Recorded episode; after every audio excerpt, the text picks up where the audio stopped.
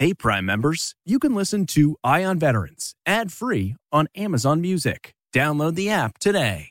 This spring, if you'd rather spend time enjoying your lawn instead of trying to keep it alive, there's good news. TruGreen is the easiest and most affordable way to get a beautiful lawn. All you have to do is water and mow, and they'll do the rest weed control, fertilization, aeration, and even some things you might not even think of. They'll do all of it, while you can do literally anything else. With TruGreen, you can have your lawn looking as good as a putting green. That's not hyperbole. TruGreen is the official lawn care treatment provider of the PGA Tour. TruGreen offers a satisfaction guarantee, and they have a verified best price promise, which guarantees you the lowest price with no compromise on quality. You do you. Let TruGreen do your lawn care. Visit trugreen.com to get the best lawn at the best price with the best people guaranteed. This episode is brought in part to you by Audible, your go to destination for thrilling audio entertainment.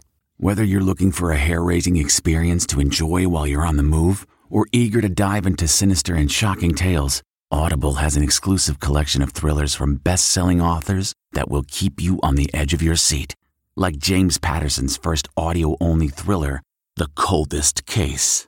Experience stories like never before, where every chilling detail is brought to life by captivating sound design. Plus, as an Audible member, choose one title a month to make yours forever. And now, new members can try Audible free for 30 days. Just visit audible.com slash WonderyPod or text WonderyPod to 500 500. That's audible.com slash WonderyPod or text WonderyPod to 500 500.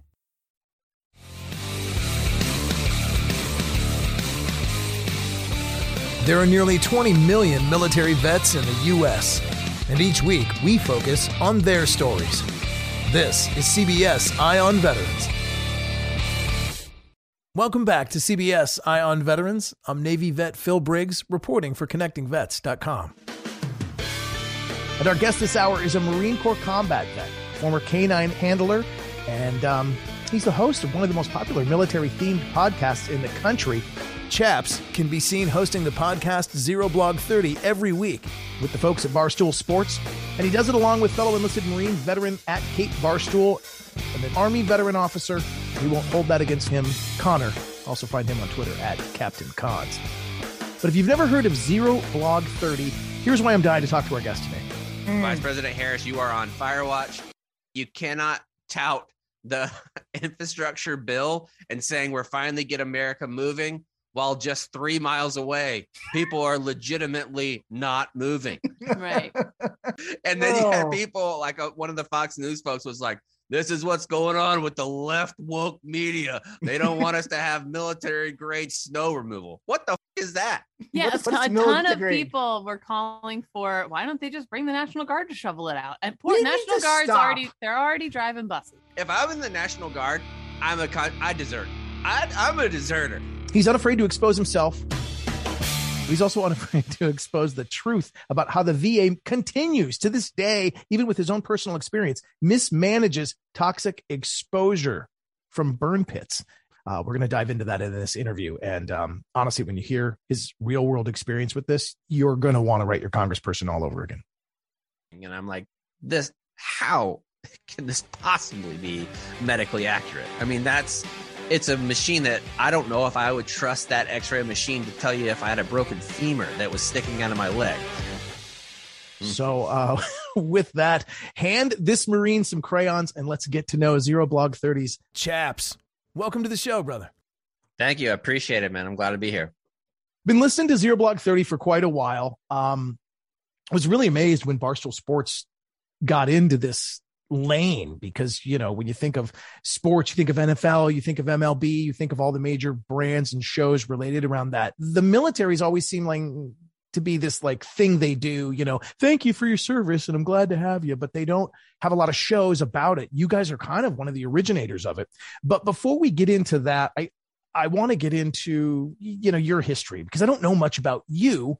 And frankly, Google Uncle Chappie and you get a lot of funny comments, but you don't get a lot of your history. Let's start with kind of you know your your humble beginnings. A Navy brat, spent some time in my home state of Maryland, hail from Florida, and you were going to be a preacher. So let's start there. Yeah, so I, my grandfather was a pastor, a Southern Baptist pastor for 50 years. And growing up, I just constantly went to church. And I've always been more of an outspoken kind of guy where I wasn't scared to speak in, sp- in public. I would constantly be giving talks at churches or they would ask me to pray and do that type of thing. And when I was in high school, I thought, you know, maybe this is the path for me. My grandfather really enjoys it. It's given him a good life. He has seems like he has a sense of purpose. I'll go down this path as well. So when I left high school, I went to a Christian college and I was almost graduated from seminary. I had 6 months left and the war had really kicked off. This was two this is late 2003 is whenever this was going on. Mm. And I thought because I was an associate pastor at a church at that time. I was working in a church right before I was graduating. I had met a couple dudes that were Vietnam veterans. And I went back to my apartment and I thought, what am I going to teach these guys? Like, I'm going to be in the role of a senior pastor in probably six months. What am I possibly going to teach these guys about wisdom, about life experience? I don't have any real world knowledge except for I graduated from high school and then went straight to college. I don't have anything. So I decided to go down to a recruiting office and talk to the Air Force recruiter. Um, that's what my mom had recommended because she had been in, around the military so long. She was like, "Why don't you check out the Air Force? Their housing is better. Their everything that they have for the military members is better in the Air Force." Well, I oh, yeah, the food, check- the PT. Yeah. I mean, it's all better in the Air Force. And I remember from being a kid at Patuxent River, Maryland, when the difference of going from NAS Pax River to Andrews Air Force Base to the commissary was enormously different. So it, I was like, yeah, she's right. Like if it's Andrews or Pax River, I definitely am going to choose that the Andrews route. Well, I go to the Air Force recruiter's office. He's not there. A Marine gunny comes out in dress blue deltas, like the with the blue pants with the red stripe and then the short sleeve shirt. And he he comes out and he's like, "You look like you're in pretty good shape. Can you do any pull ups?" And I was like, "Yeah, I could knock out some pull ups." He's like, "Well, why don't you come inside and jump on the bar?" I busted out like 15 pull ups, and he's like, "Just get down. That's enough. Like you're good." All you had to do was three to go to boot camp, and you could do 15. 20 is a perfect score. I thought in in my mind, you see what you know of Marines from shows like few, A Few Good Men and movies like that. And I was like, well, if three is the minimum and I'm already doing 15, I might be, I might be a legit superstar here. and so I signed up that day. I called my mom, leaving the recruiter's office, and I'm like, hey, I, I signed up for the military. And she's like, oh, cool. What job do they have for you in the Air Force? What are you thinking about doing? And I was like, well, I actually am going to join the Marines. And she was like, are you insane? Like the war just started. Why would you do this? And at that time, honestly, and I and I think a lot of veterans recognize with this too. You don't even think about what the four years after boot camp is going to be like, or the five years, or however long. All you think about is graduating boot camp, and then whenever you're done with boot camp, it's like, oh, well, now I have to do this for how many years? Like, I just wanted to right. see if I could graduate boot camp. I, I thought that would be the end of it, and it's not. It was not the end of it. Did you find yourself conflicted at all though? Because like coming out of seminary, right? You know, you read any of the good book and and and it's very pacifist. It's the love of Christ. It's the love of God. It's it's it's all Until of those you, things. Yeah, once you get out of the Old Testament, yeah, it gets a little yeah, gets a little crazy in the OT, right? Mm-hmm. they talk about the, you know some pretty wild stuff. But were you conflicted because obviously coming out of seminary, you had some deeply held religious convictions and yet you're now going into in 2003 one of the fiercest eras of wartime. How did you square the fact that you're going to now be learning you know how to hold a rifle and fire at people in combat? Well i i viewed it as a just war at the time. Like from what i had read about and what i knew what was going on i thought that it was going to be a just war. And i looked at all the biblical characters that i knew or the they all primarily had been involved with war. So I hmm. didn't see really the downside of that like for my morality as like protecting america and protecting freedom and really buying into that aspect of what was going on and i did at the beginning stages of my marine corps career went exactly the way that i had planned for it to go i was a lay leader at boot camp and would like pray with the other recruits there that were Christians too, and we would have that type of thing at night. And I'm not sure if that's something that I've ever talked about, like that we actually did. I led a Bible study when I first got to Japan. My leaving religion really came in Fallujah, where I remember walking down the streets of Fallujah after seeing IEDs go off and picking up children, picking up pieces of body parts, and thinking, these people were born here. There's no missionaries that are allowed here. If they never hear about Jesus, all these people that didn't choose to be here are going to go to hell. And based on the way that I interpreted the text of the Bible, that's exactly what was going to happen. And it really just shook my entire core of thought, my core being, like my, my principles, everything, my inner theses, like it was just gone. And I thought there's no way that a loving God could do that to these people. Wow. I never thought to get into it with you either, other than the fact that I wanted to bring up, you know, some of the seminary background. But um, I'm a guy who recently you know, within the last year or so had a heart attack, mm-hmm. died, and came back. Uh, so I got baptized last year in the spirit of things because I knew that there was work out here for me to do. There was something that kept me here. Uh, you've seen brothers, you've seen brothers die. Um, mm-hmm. I lost a brother a little over a year ago. So I was kind of forced with the reckoning that I think we both had. While yours was in a combat zone, mine was, you know, sitting in a hospital room, going, "What on earth? What what does this mean? What is this about?"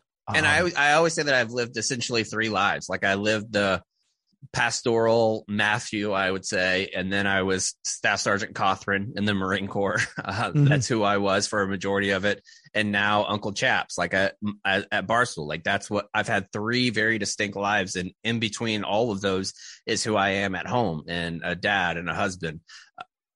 It's been what I got from the Marine Corps was way more than I bargained for. Like when I got shot, like that completely changed how I was going to attack the next portion of my life, where I realized that life is fleeting and that we have to take every single advantage that we can of every single moment and really press forward. I lose sight of that from time to time, just like anybody else does.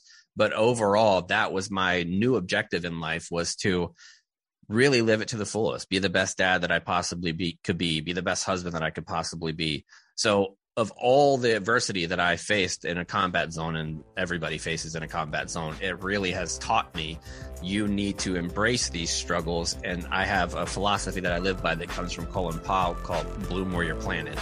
And although we might not be in the best soil at all times, you have to bloom in the spot that you're in and do the best that you can in every single moment that you have and make a difference for other people.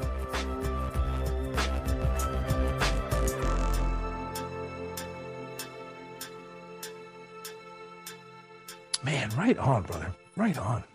So glad we sidetracked there from my interview outline because, uh, yeah, there's like a little bit of there's a little bit of Paul in you. There's a little bit of Matthew in you. There's a little bit of some some of the disciples that really questioned, you know, Thomas. Um, you know, For me, I've always said my mom has always said that I've reminded her of Barnabas, who was known as Paul's encourager. Like you might not be the main guy all the time, but you are an element behind the main guy, or you are an element behind the main people who needs to be encouraged. And there's so many people out there in their day to day lives that need to be encouraged. And when you see struggle and somebody come through struggle, and I've experienced a lot in my adult years where you can get through it and you're going to be okay. You just really have to put your nose to the grindstone and you have to embrace the people around you and not allow other folks to help you too. And to that, you're still doing that with Zero Blog 30. You know, the Barstool Sports platform is huge, um, uh, hundreds of thousands, if not millions, of followers and listeners every every week and every month. So, um, tip of the cap to you there, man. Tip of the cap.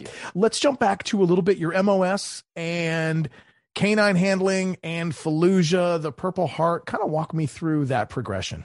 Yeah, when I joined, I knew that I wanted to do something um, just fun. I wanted to do something that was fun and might be able to translate to a, a job that I could do during the weekdays if I wasn't too busy in church. I always thought it would be cool to be like a volunteer volunteer sheriff in the same town that I was pastoring in. So I signed up to be an MP. And when I was at MP school, I ended up graduating at the top of my class. So I got to choose if I wanted to go to SRT, which is the civilian equivalent to SWAT school, or canine school. I had no idea that canine was even an MOS option whenever I signed up. But as soon as I found out that it was, I jumped all over that and came down to San Antonio to school and finished there. I went on to Okinawa, where I trained for around two years before I went to Fallujah at the end of 2006. And so that was during Fallujah 2. Um, and whenever we got there, one of my friends and one of the guys that I worked with was killed um, by a rocket. And I was asked to replace him and with reconnaissance men. And I was going to go to 1st Recon Battalion Charlie Company. And that's where I spent my entire deployment was with with those guys. I had no idea how to operate. I had no idea how to conduct searches, how to conduct sweeps, how to conduct cordon knocks or anything like that with them. Um, they taught me it, and I used some of the training techniques that I had already known and incorporated with them. And we were in constant firefights, constantly finding IEDs. Um, we would have to do. My main job was route clearance for them. So typically, in a, a normal infantry unit, you'll have a group of combat engineers or EOD that leads the that will lead the progression out to wherever you're going to the objective. And for recon, because we were so much smaller, a lot of the times we would only travel in five to six vehicle convoys. I would walk in front of the convoy with my dog in order to clear the route and make sure that there was no IEDs. Multiple times throughout each mission, we would find IEDs, blow them up in place, and keep moving, um, which was scary. Oh, yeah. and and looking back, the things that we did in order to kind of mitigate some of those that seriousness, I think it blows people mi- mind. Like I had the Microsoft Zune. I don't know if you remember those that that were around when iPad or iPod first came out. Yeah. And I had a bunch of Frank Sinatra that I loaded up on the Zune. So in one ear, I would have comms where I could talk to the commander of the convoy, and in the other ear, I would be listening to New York, New York to kind of keep myself calm and, Dun, walking dun, down the dun, yeah, walking down the streets of Fallujah looking for bombs with a little Sinatra in the background. That's that's crazy, and that that's something I always loved as a radio guy myself. I got out of the Navy and went into rock radio, and and and it's the music, the soundtracks. I've always been taken with the fact that you know all the operations there was walkout music or there was ramp up music. Like guys would Mhm. like crank some Metallica before they left the gates and walked outside the wire on patrol, and to know that you actually had that running in your ear while you're walking. through Yeah, there's nothing like streets. sweeping for bombs, listening to Send in the Clowns. That's a trip. Um, you paid quite a price though. Um, you got shot. Uh, Mhm. Fallujah, just for those again listening that aren't familiar with the military jargon or the or the cities, Fallujah, you know, I likened to I don't know, I guess one of the greatest hits of our war of Iraq. I mean, I don't want to say greatest hits as though I'm trying to, you know, say it's great. Uh, but some of the fiercest fighting, some of the fiercest encounters we had with the insurgents, with the militias that were just coming to Iraq to fight us, to take down the great Satan of the West. Um, some of the biggest face-offs occurred in Sangin, Ramadi, Sadr City, Fallujah. Um, you say those words and you're speaking like the same thing that you were of uh, stoic battles of World War II or Yeah, I uh, think the best ex- example of that comes from the Marine Corps birthday message. And since John Lejeune gave the first birthday message, they've had in the birthday message for the Marine Corps every year, they'll list the major battles. And it's like Okinawa, Iwo Jima, Ho Chi Minh City. And now you have Fallujah and Marja are mentioned in there. So if it if it's a battle that makes it into the Marine Corps birthday ball message for the rest of time, it's a, it was a pretty significant event. Amen. Share with me just a little bit the quick version of uh, you know what happened, how how how you ended up becoming a Purple Heart recipient. Yeah, so we had, like I said, we would clear via, we would clear route to go out, and I had worked my way in from an outpost into a, the middle of the city called Karma, which is a town outside of Fallujah, and it's kind of in between Ramadi and Fallujah. And so at the time, Ramadi was really hot, Fallujah was really hot, and you had groups of Marines that were pushing the insurgents through both of those cities and trying to get them into one center point, and that center point was Karma, and it was our job to go in and kind of draw everybody out. Like essentially they the mission for recon at the time was go in and, and find people to shoot at you was essentially what the mission was. And we did that. And once we had taken a house in the middle of the city, there under the cover of darkness, they had different insurgents that would surround and canals around this house. And so once we had finally bedded down, we had gotten our fortifications up and things like that. Once we finally were able to lay down for the night, all of a sudden it was a complex attack, multiple machine guns, mortar rounds, RPGs, and all that, like firing on our one position that we had with only about 12 to 14 dudes that were there to defend this house essentially like it was basically become like what you would picture in Game of Thrones, where it was like one castle that was being stormed on all sides by all different types of people. So we were laying down fire and things like that. And once the round started going off, my dog and I were in a in a room together, and I went to go move to the roof in order to have a better field of fire, essentially, and to shoot down. And you just that's just the way that you do business. And when I went to go move, these houses are made of mud and brick and um, but thin brick that rounds could go through. And one of them came through the wall and hit me. And I thought originally that I had been hit by a piece of brick because brick was flying all throughout the house. Like when you get hit there with a mortar round and it hits on top of the house, everything doesn't stay the same. There's going to be some uh, damage that comes inside the house. So I thought I got hit by a piece of brick or rock and it spun me around. And I looked down and I could see the hole in my arm. And I knew that I, then I knew I had been shot. And I called out to the corpsman. The corpsman told me to tie a tourniquet on myself I went up to the roof still and was laying down um, suppressive fire so that the recon dudes that have precision shots could do what they do. And afterwards, I was sitting underneath the stairwell after things kind of calmed down. There There's still mortars dropping every now and then on the house, but primarily the firefight was over. But the thing that sucks about that, whenever there is mortar rounds, they can't bring in helicopters to get you out until the mortar rounds stop um, or they slow down enough where it's not going to take out the helicopter too, because then you're really screwed. Yeah. So I was just waiting under there for what seemed like forever for the helicopter to come, and I I went through the entire process of what you think about almost in a movie, like your life. And I thought about my little redheaded daughter that was two years old and how she was going to view me if I ended up becoming an amputee. And was would she be embarrassed of me at college and things like that? And it really shifted my entire thought one about the war about the cost of war seeing other people die seeing other people get injured.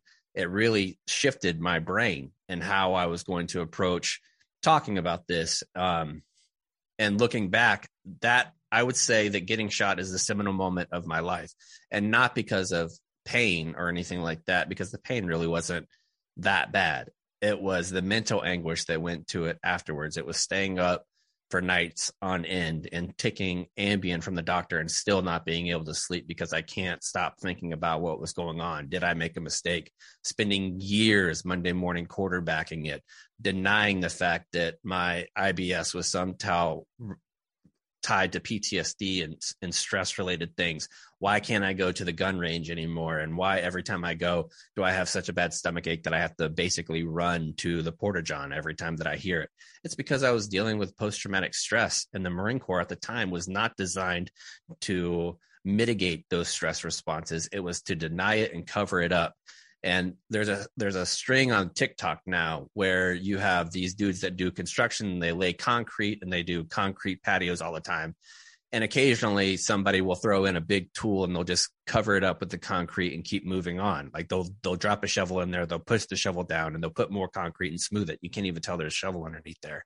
Well, there's grenades underneath all of our brains that for the longest time, the Marine Corps, the military in general, just kept smoothing concrete over and not pulling out the tools that were there, um, the damage that was done underneath it. The concrete was still just getting poured on top and trying to make it smooth. In reality, you still had the grenade that was underneath.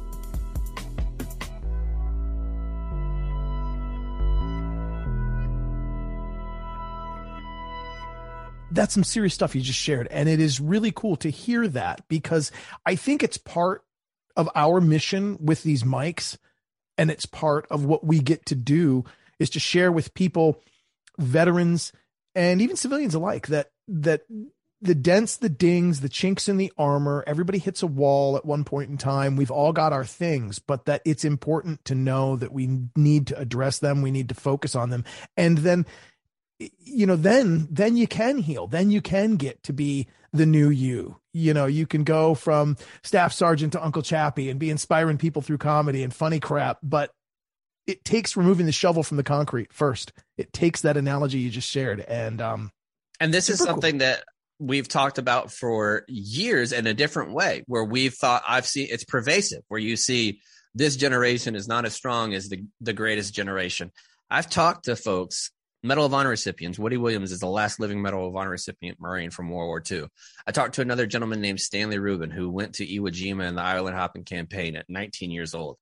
And when he came back after fighting in Iwo Jima and spending the entire time there and then going on and the things that he described seeing, like Japanese soldiers taking the Koreans who were on top of a hillside and pushing them off the side in the hundreds so that they would die um, and the Koreans volunteering to do it because the Japanese had told them that we were going to torture them and kill them in very inhumane ways. They were dying on their own. Like him telling that he saw that at 19 years old and then having to live the rest of his life with it. There's this misconception that World War II veterans, World War One, Civil War, they didn't deal with PTSD in the same way. They just called things different names. And when I talked to Stanley, I was like, Stanley, did you ever get any treatment whenever you came back? For PTSD or anything like that. He's like, oh no, we didn't believe that that existed. And I said, well, how do you deal with it? And he was like, I think I deal with it with dreams. I haven't had a good night's sleep since I since I was about 19 years old, since I went. And in my brain, I'm like, yes, because you have PTSD, dude and they just didn't put it together. It's always been there, but the way that we're treating things now are better. It's just like whenever you have strep throat, you don't go to the VA and they don't put leeches on your neck to get the ghost out of your blood. They give you actual penicillin because we've gotten better at diagnosing medical conditions. And I always tell people there's nothing wrong with going to a psychologist or a psychiatrist we view it as the wizard in the military is what the common terminology is. You're going to see the wizard, when in reality, you're going to see a brain dentist. Don't wait until your brain needs a root canal. Go while you need a cleaning. Just go get a cleaning.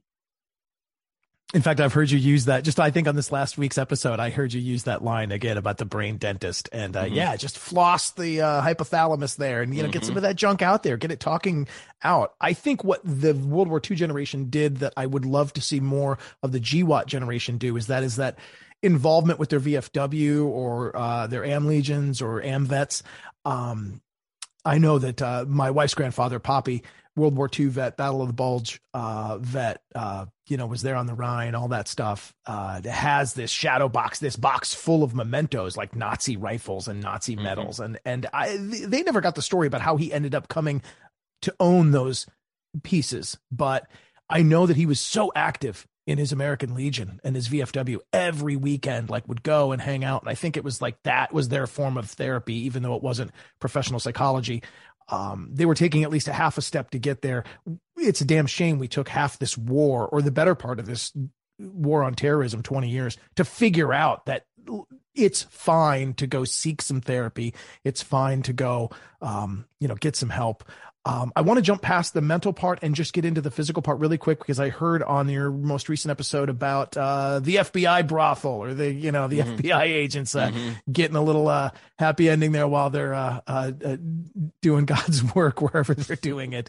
You guys talked about a relatively funny story about you know FBI guys being naughty. Um, Comes with the territory, I think, in a foreign land. That's just what they do. But amidst it in this setup, uh, you were talking a little bit about um, the VA and how they are just getting this so wrong. And, you know, we can say, you know, as evidenced by our last just couple minutes here, that we've the military as a whole, the DoD's looked at mental health completely wrong. Uh, for the better part of its existence, uh, say for the last couple years, they're trying to change that.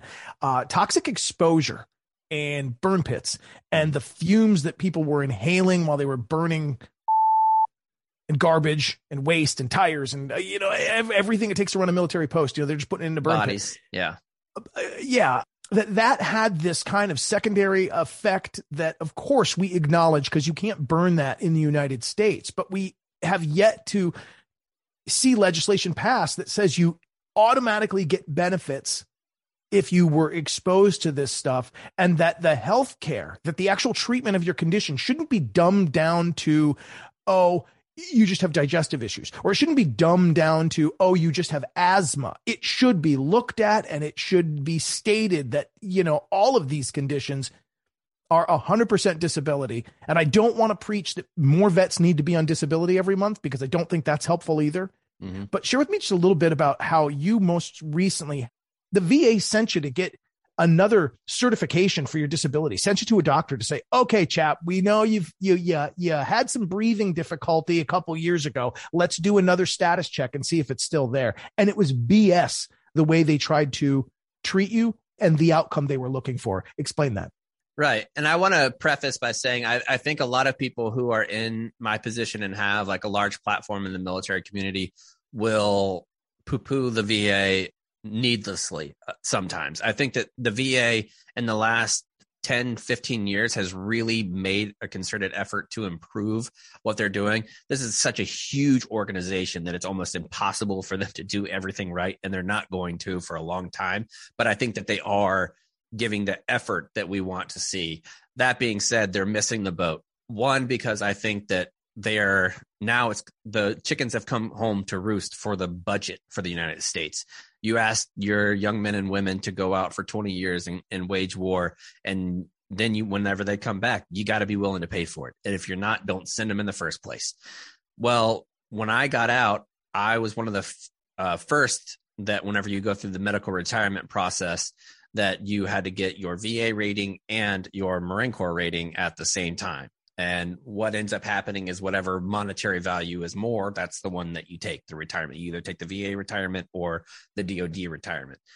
Well, when I went there, I did a cardiopulmonary test because one of my big issues was I wasn't able to take deep breaths and I was constantly having trouble. I went from being a easy 300 PFT and running 18 minute three mile runs and doing all the things that good Marines are supposed to do to not being able to do it. And it wasn't because it was a lack of training. It, I just couldn't do it. And it was getting worse and worse over time. And it wasn't because I was smoking or any of that stuff.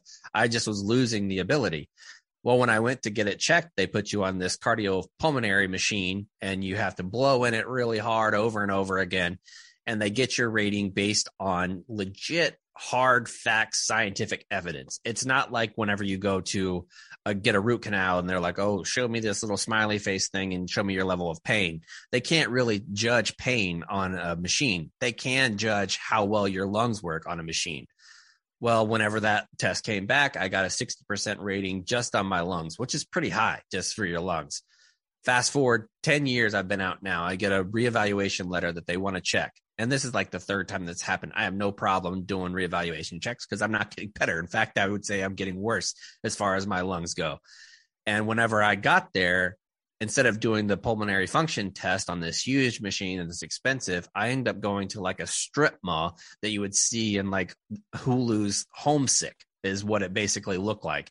And I walk in there and they put me on this x ray machine that looks like a dentist x ray machine. They take a picture of the front of my lungs, the back of my lungs, front of my chest, back of my chest, and they send me on my way. And I'm leaving and I'm like, this, how can this possibly be medically accurate? I mean, that's, it's a machine that I don't know if I would trust that X-ray machine to tell you if I had a broken femur that was sticking out of my leg.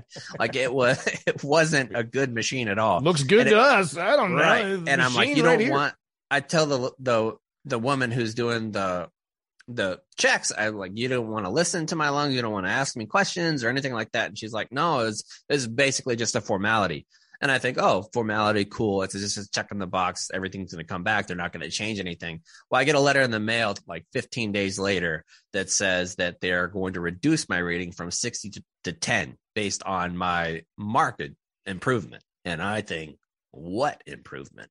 So I start, I go, and this is what I want all veterans to hear. If you have are dealing with the VA, talk to a veteran service organization not the VA itself, but an organization like the VFW, like the American Legion. In Texas, we have Texas Veterans.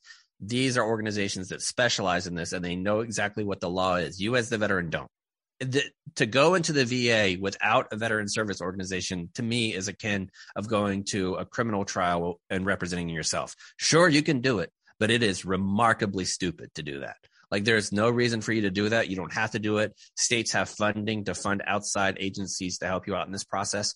the Texas Veterans Organization was on the phone with me whenever I talked to the member of the board that I was going to appeal to. And I told him, I don't think what's going on here is right. I don't think this is the way the process was designed. And because I live in Texas and I, it's not a HIPAA violation for me to divulge my own medical information. I'm going to record the entire board that we have with the VA whenever you're reviewing my documents. I'm going to put everything out on my podcast. They didn't seem to like that. right. And so whenever I, I was supposed to have the board that morning, on Wednesday morning, they called me and said I no longer needed to have the board, that they were going to move my rating to 100% total and permanent, which I had already been at 100% since I got out, but they were going to move 100% total and permanent which is a category that opens up so many more benefits for your family. Like you can have 100% rating from the VA, and if you don't have total and permanent, you don't get some of the benefits like your kids get to go to school for free, your spouse gets to go to school for free. And there's so many other things that come with it. The reduction of 60% to 10% in my case would have moved my total compensation from 100 down to 90, which would reduce my monthly payments and my property taxes here in Texas, it would have been basically a two grand a month swing in finances for us after having set finances for 20 or for 10 years and thinking this is the way that I'm going to retire. These are the benefits that I've earned. I expect them to come. And then all of a sudden they're gone. I'm fortunate where I have a good job. My wife is fortunate where she has a good job. But there's plenty of veterans that have the same illnesses and the same um, problems, health problems that I do that are not in that situation. And having a $2,000 reduction would be crippling to their families, crippling. And that's where this thing goes from. You know, I'm not trying to get people to say, "Hey, max your disability claim so you can sit at home and just you know do nothing." But but you said two things. Um, one, these are the benefits you've earned you know you go and you become injured you get injured in the course of war that your country sent you to do which you raised your hand and volunteered to do they owe that to you this isn't asking for extra ice cream on your cake this is no. something you've earned and the also the fact that you'd said that it's a crippling reduction the fact that every couple years it would seem as though, and this isn't saying that the VA workers themselves are culpable in this, but it would seem as though that the VA and the DoD's ultimate goal here is to lower compensation costs. So they're trying to lower people's disability rating every so often so they don't have to fork out as much cash. You cut that cash flow to somebody, you've just now I think added to the suicide crisis. You've just now added to the oh, divorce 100%. Uh, numbers. You've just now added to uh, people's pain and suffering in innumerable ways because they can't go on with their life. And you pull the financial underpinnings out of any of our lives, and suddenly, you know, we, we don't have good relationships. We don't have good self worth. We don't have good, uh, you know, our headspace is jacked. How they don't see the connectivity between lowering somebody's disability rating and the fact that they might harm themselves is beyond me. And I think it's because the years of almost propaganda from the DoD and the VA, where there's this pervasive thought, and I'm sure it was when you were in too. If you go to the VA after you get out, you're a bitch. Like if you go yeah. and try to get compensation, you you're you bitched out. And I want the listeners, especially the older listeners who haven't yet signed up with the VA, because I think my generation is doing a little bit better of this. But the generation prior, like the Gulf War era veteran, they are doing themselves a great disservice. And if you're not going to do it for yourself, do it for your spouse. Do it for your family. Because when my my stepdad was diagnosed with the same type of brain cancer that took John McCain's life and he was in the navy for 20 years retired never even signed up with the VA never got registered with them at all. So my mom after he has his brain cancer looking to the end of his life which I mean, probably in the next six months, I would imagine she's going to have to set up these funerals. He wasn't in the VA. she's going to have to get all of these different programs that he earned. And she's going to have to jump through hoops to do it for him, as opposed to him getting that steps out of the way already and doing it because that's the right thing to do. Or, but he didn't want to look like a bitch when he got out. He's like, I didn't go to combat. I didn't do any of this stuff. I was just doing my job. I don't think I deserve any of this.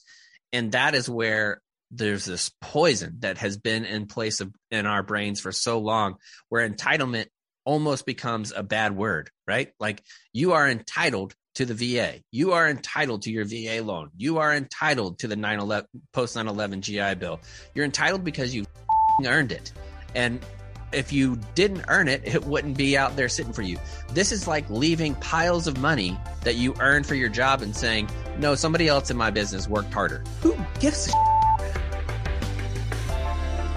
like go get what you earned. in closing, let's lighten it up just a little bit because I know Barstool Sports and the Zero Blog 30 podcast is. I listen to it because you guys are just foul mouthed, funny, and hilarious. Mm-hmm.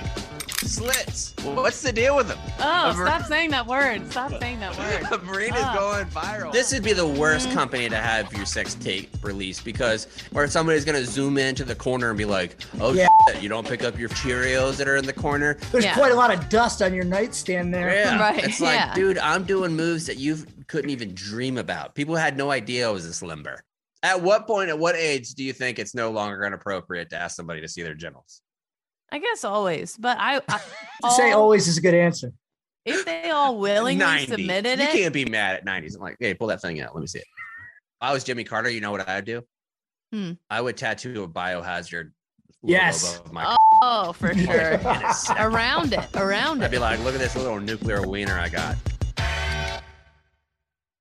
I honestly can't thank you enough for that because, uh, in addition to all that we have talked about that's serious, it's the levity, it's the ball busting. Um, you never let Connor forget that he's an officer, and you Mhm. know the captain lieutenant jokes fly. Um, uh, you know, you never forget that you guys are Marines, so you're probably not the brightest. Um, I yeah, I, I think the the best part about our show is the 95% of the time that we aren't being serious gives credence to the 5% of the time that we are. Like uh, if we Yeah. didn't have the joking and comedy aspect of our show, I don't think we'd have nearly as many people listen, but it gives us the opportunity to give like actual thought. And I, to me, it's the biggest blessing post Marine Corps because the thing that I miss the most about the Marine Corps is not the institution itself, it's the Marines and it's the mentor aspect.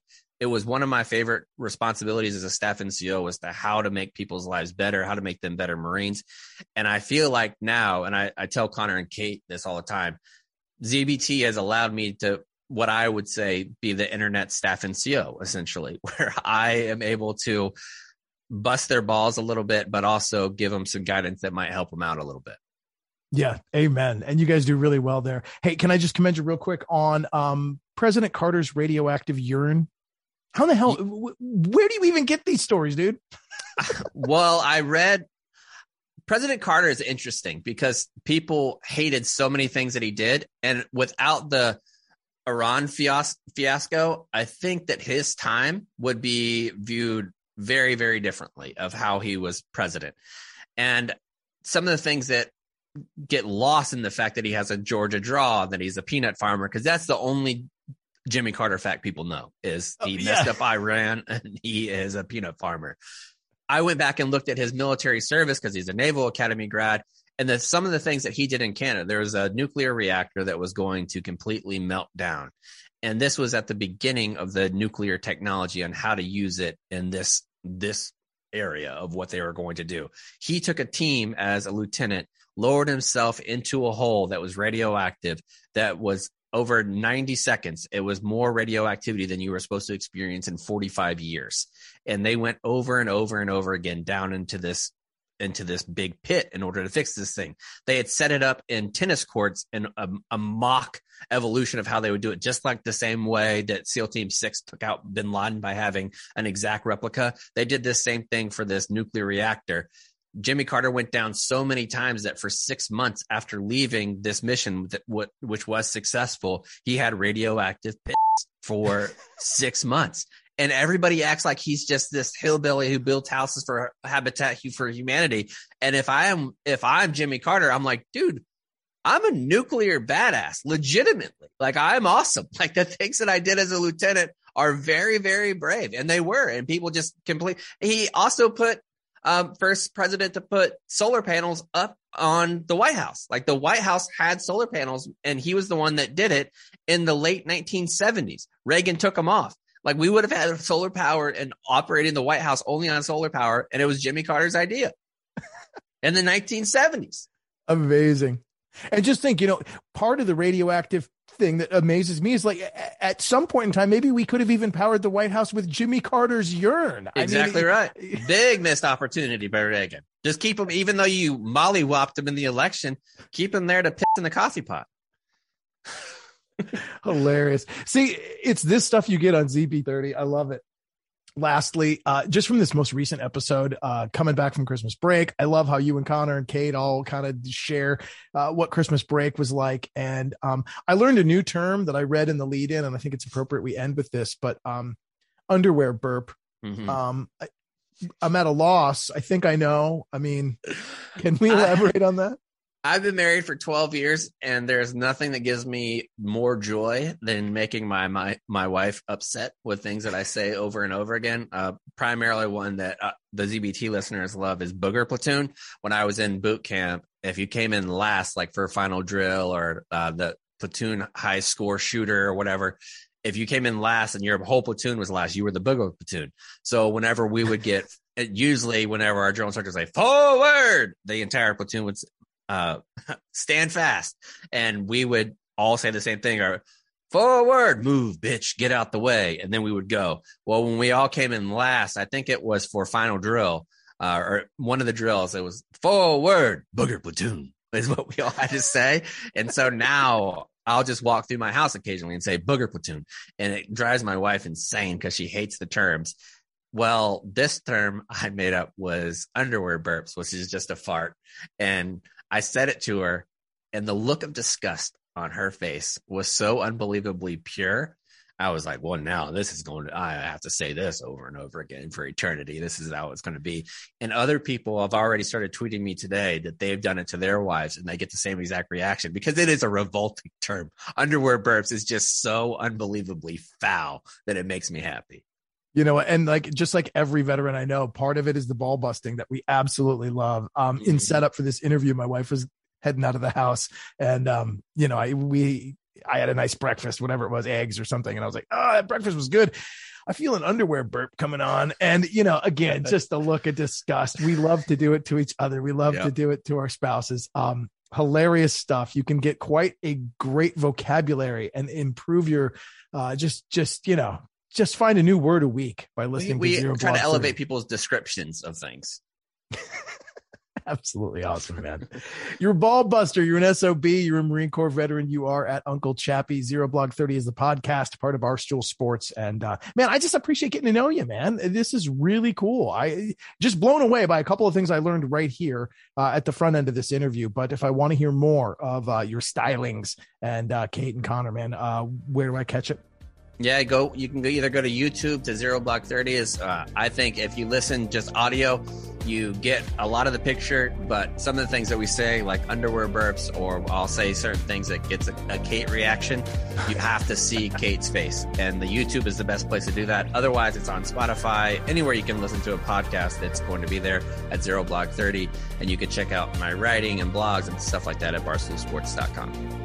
Very cool. Hey, let's do this again. Uh, and maybe next time we do this, we uh, sample some whiskey because I know that's a soft spot of yours. You'd also Yeah, some like Whistle. Pick, our new present- presenting partner. Yeah. Oh, worked it in. Love it. They'd be so proud.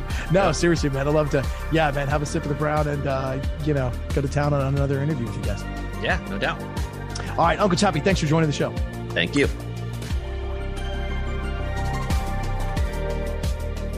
right, and I, there's a lot of Right. things that that are wrong with me that I joke about.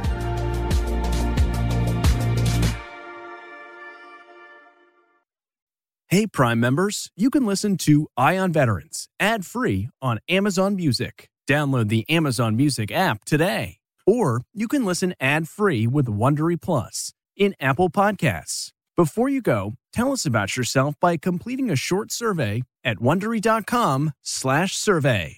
Catch every episode of 60 Minutes, America's most watched news magazine show, as a podcast. Hear in depth investigations across politics, news, and entertainment on your schedule. Listen to 60 Minutes ad free on Wondery Plus. The Hargan women seemed to have it all. We were blessed. My mom was amazing. But detectives would soon discover Inside the house, there were the bodies of two women. a story of betrayal you would struggle to believe if it wasn't true. I am just praying to God, this is a sick joke. From 48 Hours, this is Blood is Thicker The Hargan Family Killings. Listen to Blood is Thicker The Hargan Family Killings wherever you get your podcasts.